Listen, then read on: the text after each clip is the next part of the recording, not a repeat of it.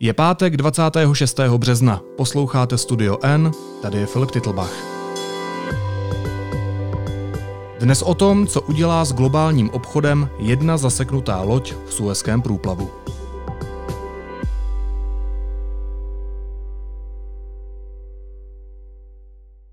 A massive cargo ship spending a third day stuck in Egypt's Suez Canal, clogging one of the busiest shipping routes in the world. 400 metrů dlouhá loď s nákladem kontejnerů zablokovala Suezký průplav. Podle provozovatelů se pod náporem vychru otočila bokem a zatarasila celou šířku kanálu. And you know, there's about 3 billion dollars worth of goods that normally would traverse this canal every single day.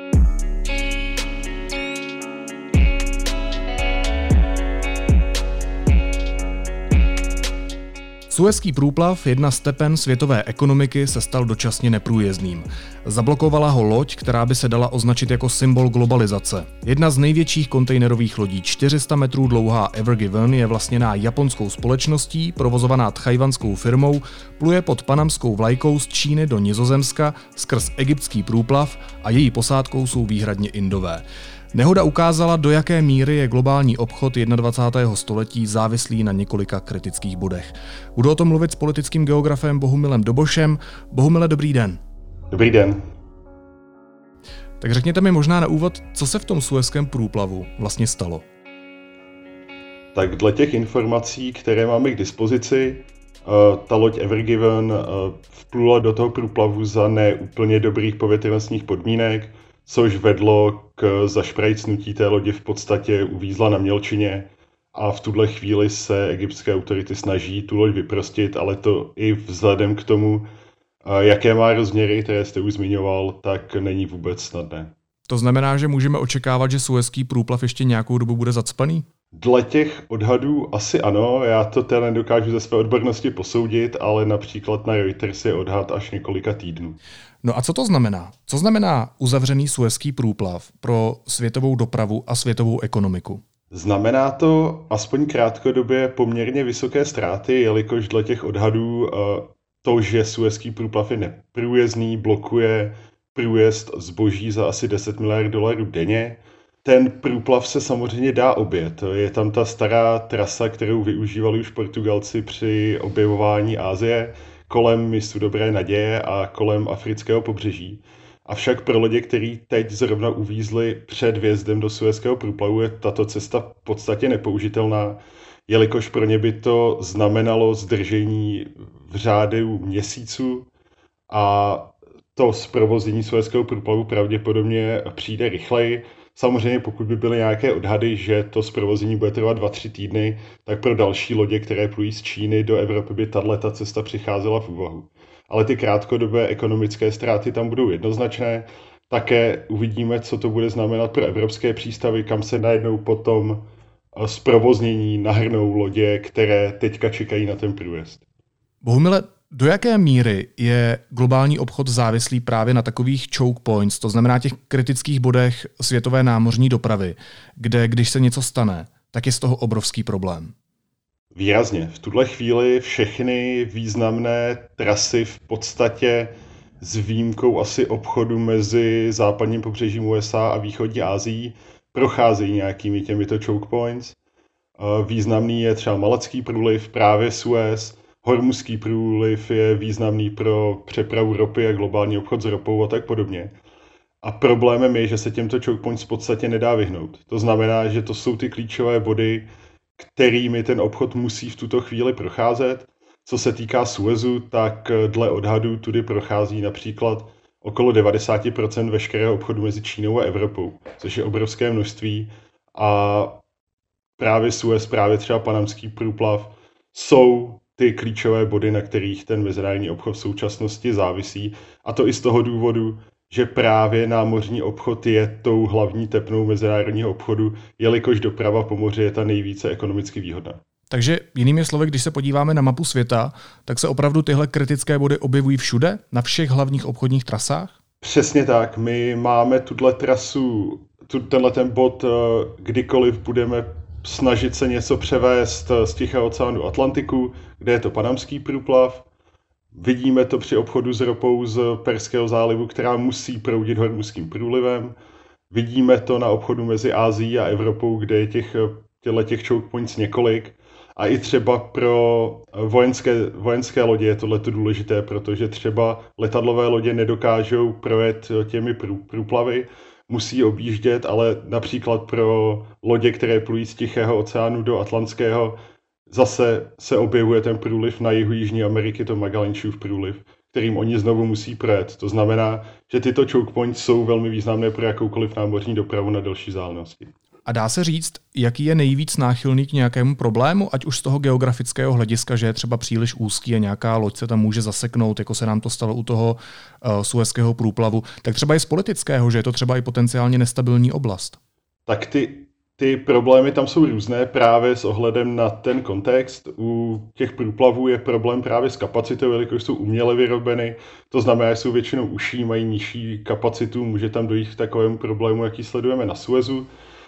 A spousta těch průplavů je právě položena v nestabilních oblastech, což je často zmiňováno právě v souvislosti s hormuzským průplavem a aktivitám Iránu, ale například i průplav Bab mandeb na druhé straně Rudého moře než je Suez je taky v nestabilní oblasti. Z jedné strany tam máte Jemen, z druhé Somálsko, což není úplně nejstabilnější konstelace.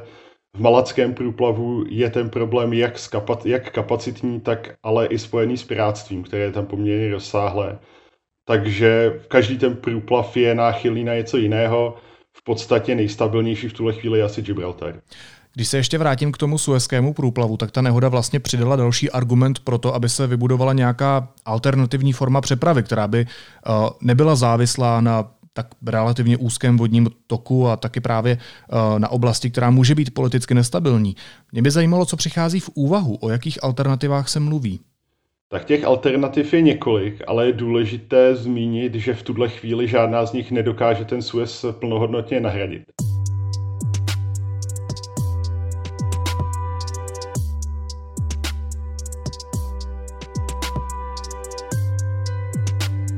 Taková nejznámější alternativa i co se týká veřejné diskuze je rozhodně eh, čínský plán pásu a cesty, který navrhuje propojit eh, pacifické pobřeží Číny a Evropu skrze vysokokapacitní železnici.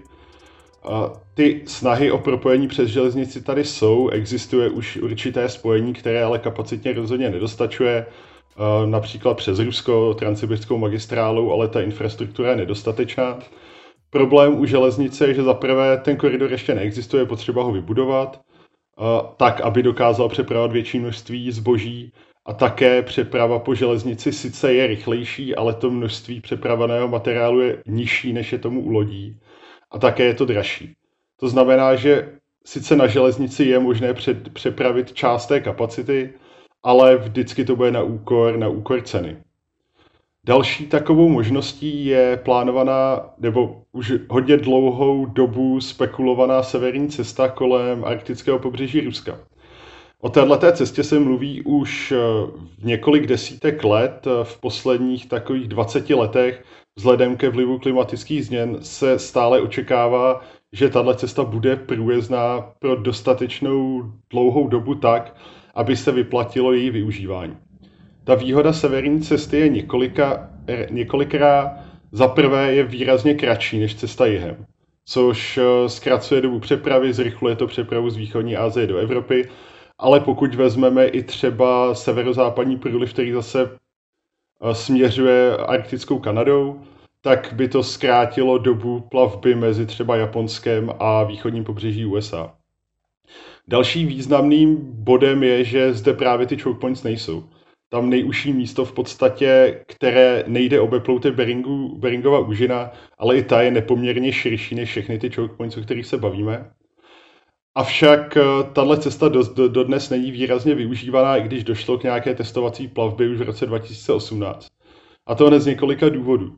Za prvé, ta cesta v tuhle chvíli je využitelná asi 3-4 měsíce v roce, což je nedostatečné. My potřebujeme, aby ten obchod probíhal celoročně, tudíž je možné třeba část kapacity v průběhu léta přenést na tu severní cestu výhledově, ale rozhodně nemůže plně nahradit tu jižní cestu. Druhým takovým významným problémem je, že Rusko nemá v Arktidě dostatečnou infrastrukturu. Ať už se týká o sledování pohybu lodí, ať už se týká o třeba možnosti doplňování paliva, ať už se týká třeba o záchranné akce, protože Severní ledový oceán je velmi nehostinný. Pokud by došlo k nějaké havárii, tak je potřeba rychle zasáhnout a ty kapacity tam nejsou. Například odstraňování ropných skvrn v rozbouřeném moři Arktidy by bylo velmi náročné a tak podobně. Dále je tady problém nedostatečných kapacit, co se týká ledoborců, které rozhodně budou muset být využívány. Do, té, do, do ledoborců investuje teda hlavně Rusko, ale například i Čína. Je že Čína chce aspoň částečně tuhle tu cestu využívat. A v neposlední řadě je potřeba zmínit to, že v současnosti používané kontejnerové lodě nejsou využitelné na severní cestě, protože ten trup jejich není připraven na právě plavbu těmito zamrzlými vodami, případně nějakou drobnou kolizí s částmi ledu a tak podobně. To znamená, že v té oblasti operují mnohem menší lodě, řádově čtvrtin, s čtvrtinovou nebo pětinovou kapacitou oproti těm, které operují na jihu. To znamená, že znovu ta kapacita je menší, počet těch lodí je menší, ta investice by byla poměrně vysoká. Další nějaké alternativy je tady třeba možnost letecké přepravy, ale tam ten problém s kapacitní a cenový je ohromný, takže to nemůže vzít ani tak velkou část té přepravy jako potenciálně železnice. A potom zde existuje ten návrat ke tradiční vyzkoušené cestě kolem misu Dobré naděje, která je sice delší než průjezd Suezem, ale znovu eh, mis Dobré naděje není tak kritický choke point jako třeba Suez. Ta trasa je delší, ale například vzhledem k výši poplatkům za průjezd suezským průplavem se v dobách, kdy byla cena paliv velice nízko, některým přepravcům vyplatilo právě jet touto delší cestou, jelikož ta snížená cena paliva jim vynahradila uh, ten fakt, že kdyby proplouvali Suezem, tak musí platit stovky tisíc dolarů právě za ten průjezd. A tahle cesta byla sice delší, ale levnější. A pokud dojde ke snížení cen paliva, případně k využití nějakých alternativních uh, možností pohonu, které budou levnější, tak se při přepravě určitých druhů zboží může vyplatit právě eh, podniknout tu cestu touhletou delší trasou, která se právě Suezu a jeho kapacitním a bezpečnostním problémům vyhne. Ale žádná z těchto těch alternativ nedokáže plně ten Suez nahradit. Všude to jenom jde o odlehčení té, té, té dopravy, která tím Suezem bude procházet. Samozřejmě každé to odlehčení je vítáno, protože teďka vidíme, jaký problém to způsobuje avšak to plnohodnotné nahrazení v nějaké dohledné perspektivě tady není. Když jste mluvil o těch uh, tradičnějších možnostech, tak je ještě jedna tradičnější než ty tradiční, které jste zmiňoval, a to je vzít ruksak se zbožím na záda jít pěšky, ale to už dneska asi úplně nepůjde. Každopádně, co mě hrozně zaujalo v tom, co jste říkal, tak uh, že uh, té severní cestě vlastně nahrávají klimatické změny. Jak jste to myslel? No, vzhledem ke zvyšující se teplotě a tání arktického ledovce je ta cesta zprůchodněna. My víme, že, o, že zde probíhaly snahy o, o podniknutí nějakých cest skrze severní cestu nebo proplutí severozápadním průlivem už od, řekněme, 16. století. Ale všechno to byly expedice do druhů polárníků, kteří se snažili pouze vyzkoušet, jestli ta cesta je nějakým způsobem průchozí. Většinou se zjistilo, že není. V období studené války tahle oblast byla významná z vojenského hlediska, jelikož je to nejkratší spojnice mezi bývalým sovětským svazem Spojenými státy, takže byla důležitá z pohledu nějakého teoretického jaderného konfliktu. Ale vzhledem k tomu, eh, že zde byl vždy přítomen arktický ledovec, tak ta cesta nebyla průjezdná po valnou většinu roku nebo nikdy. Vzhledem k tomu, že dochází k tání arktického ledovce poměrně masivně, tak to období, kdy je možné projet tou trasou kolem ruského pobřeží uh, Severního ledového oceánu, se prodlužuje. A proto se právě ve vztahu ke klimatickým změnám o možnosti zpřístupnit tuhle cestu hovoří už 10, 15, 20 let, ale ta změna nepokračuje tak rychle, aby uh, tahle cesta byla masivněji využívána. Co by se teda muselo stát, aby ta severní cesta byla připravená na to, aby se tam mohla přenést část té kapacity? Je potřeba primárně vybudovat tu infrastrukturu na pobřeží. Bez té infrastruktury uh, nikdo nebude riskovat nějaký masivnější přesun uh, zboží, protože by byla jen otázka času, kdy tam dojde k nějaké výrazné nehodě.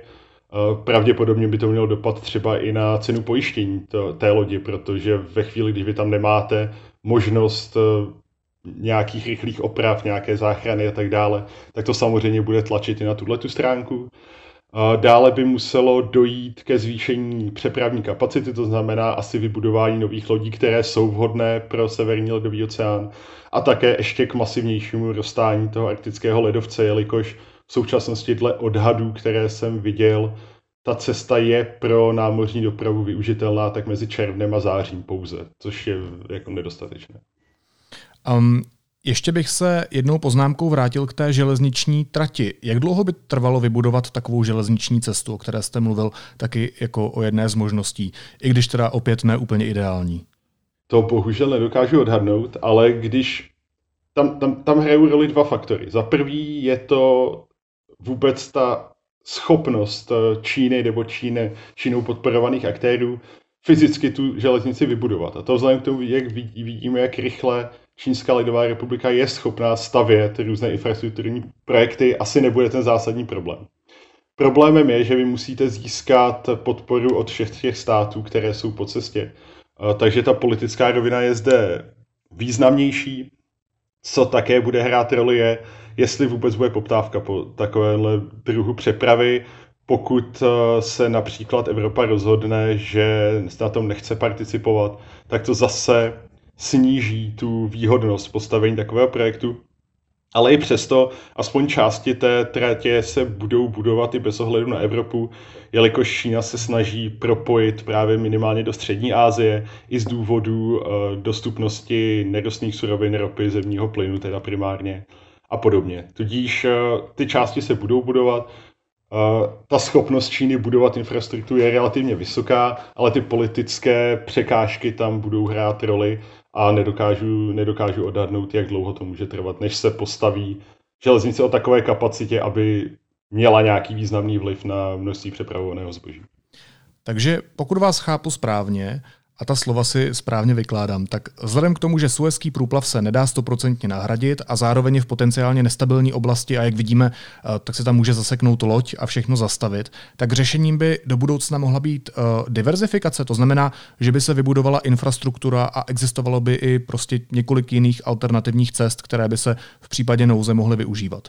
Přesně, eh, z pohledu, z pohledu, řekněme, politické geografie, abych se vrátil ke svému oboru, kdykoliv máte jednu surovinu, o kterou závisí všichni, tak vám tam vzniká konfliktní potenciál. Jakož tou surovinou může být i třeba právě ta cesta. A vy máte jednu cestu, na kterou všichni musí jít, to znamená, že to riziko vám tady stoupá. Ve chvíli, když my chceme mít eh, Evropu zásobovanou bezpečně produkty z východní Asie, což do budoucna tato, ta snaha tady bude dál pokračovat, tak samozřejmě ta diverzifikace je vždycky bezpečnější. Je to stejný princip, jako pokud chceme bezpečně zásobovat Evropu energetickými surovinami, nechceme být pouze závislí na dovodu jedním ropovodem z Ruska. To samé platí o těch obchodních trasách. Pokud ten obchod bude proudit po více trasách, tak ten dopad bezpečností v případě toho, že jedna bude zneprůjezněna, ať už cíleně nebo nějakou nehodou, jak vidíme v současnosti, bude menší a tím se právě zvýší odolnost eh, ekonomické výměny a celkově i ekonomická bezpečnost pro Evropu a světovou ekonomiku. Ještě mi řekněte, je ta námořní doprava, i když je jednou z nejlevnějších možností, jak přepravit zboží, zároveň také jednou z největších bolístek toho globálního světa, vzhledem k tomu, že jeden uzavřený průplav může znamenat tak obrovský problém? Tak tam bude vždycky problém v tom, že vy musíte to zboží nějak přepravit. Tam prostě bez toho, bez toho ten obchod nemůže existovat, takže tou bolístkou z tohohle pohledu bude vždycky ta metoda, která bude využívána pro, pro přepravu největšího množství zboží. A ta námořní doprava má velkou výhodu, že je relativně spolehlivá. Když vidíme to obrovské množství zboží, které je převáženo po moři, jak už jsem zmínil, je to asi 90% celkového obchodu, tak v podstatě díky ceně a díky té uh, bezpečnosti té dopravy uh, i přes některé havárie, které sledujeme, uh, to bych to úplně bolízkou nenazval. Je to v podstatě nejlepší řešení, kterého my jsme v tuhle chvíli schopni. Jakákoliv alternativa, ať už vzduchem nebo po zemi, je v tuhle chvíli vlastně nemůže tu námořní přepravu nahradit. A to, na to i ukazuje to, že námořní obchod je právě dominantní už po desítky, ne stovky let, takže je vidět, že je toto řešení, které je správné, ovšem má své mouchy jako každý, každý, každý vynález a je potřeba tyhle ty mouchy se snažit nějak vychytat. Ještě poslední otázka. Eh, pro koho tyhle krize s dopravou můžou být největší problém? Týká se to jenom největších hráčů na trhu, jako je Čína, Rusko, Spojené státy, nebo se to kvůli té globální ekonomice nakonec dotýká úplně všech? Krátkodobě to bude třeba tahle konkrétní krize bude nejspíš mít největší dopad právě na asi největší dopad to bude na tu společnost, která provozuje ta lo, tu loď, protože bude muset nejspíš platit nějaké reparace a tak podobně. Bude to mít dopad určitě na Evropu, kde teďka dojde k nějakému výpadku zásobování, potom zase bude větší množství zboží, než třeba ty přístavy jsou schopny zpracovat, takže tam dojde k nějakým krátkodobým problémům. Asi to bude mít dopady i ve východní Asii, ale na co to nejvíc poukazuje je problém pro Egypt, který z Suezu má poměrně velké příjmy. Je to taky zdroj nějaké prestiže, nějaké geopolitické, nějakého geopolitického postavení. A ve chvíli, když si většina přepravců vyhodnotí, že proplouvat Suezem je pro ně nevýhodné, tak Egyptu vypadne velký zdroj příjmu. A pro Egypt to může být taky velký problém, jelikož v současnosti právě jenom díky tomu, že mají to geografické štěstí a jsou zrovna položeni na tom území, kudy ten průplav pro, prochází, tak eh, to pro ně znamená velký ekonomický bonus a o ten by mohli přijít. Takže tam nejde jenom o ty hráče, kteří jsou přímo napojeni na ten obchod, ale i o ty transitní státy. Říká spolupracovník deníku N a politický geograf Bohumil Doboš z Fakulty sociálních věd Univerzity Karlovy. Bohumile, děkuji moc za rozhovor a mějte se moc fajn. Naschledanou. Díky moc za pozvání a mějte se. A teď už jsou na řadě zprávy, které by vás dneska neměly minout. Skupina 19 opozičních poslanců a senátorů dopisem žádá premiéra Andreje Babiše o odvolání vicepremiéra a ministra Karla Havlíčka. Obávají se, že poskytnutí zadávací dokumentace k dostavbě Dukovan Rosatomu ohrozí bezpečnost Česka. Bezpečnostní informační služba doufá, že zpravodajské služby budou kontrolovat a vyhodnocovat otázky ohledně bezpečnosti, které mají vypracovat zájemci o dostavbu Dukovan. Deníku N to řekl mluvčí BIS. Celý poslanecký klub komunistické strany podpoří prodloužení nouzového stavu do 11. dubna, řekl na tiskové konferenci předseda strany Vojtěch Filip. Chtějí tak vládě dát čas, aby naočkovala učitele, aby se děti mohly vrátit do škol. Pokud se bude vše dobře vyvíjet, mohlo by po velikonocích nastat otevření okresů, prohlásil ministr Blatný a zároveň řekl, že uzávěra okresu je tím hlavním důvodem, proč žádá vláda o nouzový stav. Ostatní věci prý lze zajistit pandemickým zákonem. Nejbližší možný termín pro návrat dětí do škol je 12. dubna, řekla to hlavní hygienička Svrčinová. Definitivně se o tom má rozhodnout až příští týden. A Hrad odmítá zveřejnit dopis, ve kterém Miloš Zeman žádal čínského prezidenta o poskytnutí čínské vakcíny Sinopharm. Prý se jedná o osobní dopis.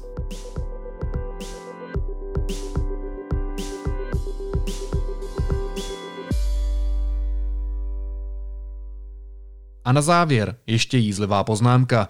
Pražský hrad oznámil, že dopis českého prezidenta, který poslal do Číny ohledně vakcinace, byl čistě soukromý, takže české veřejnosti do něho nic není. Podle našich zdrojů v něm Miloš Zeman psal, že potřebuje píchnout. Pomoci se zatím nedočkal, přišel mu pouze návod, jak místo společnosti stabilizovat Jiřího Ovčáčka. Naslyšenou v pondělí.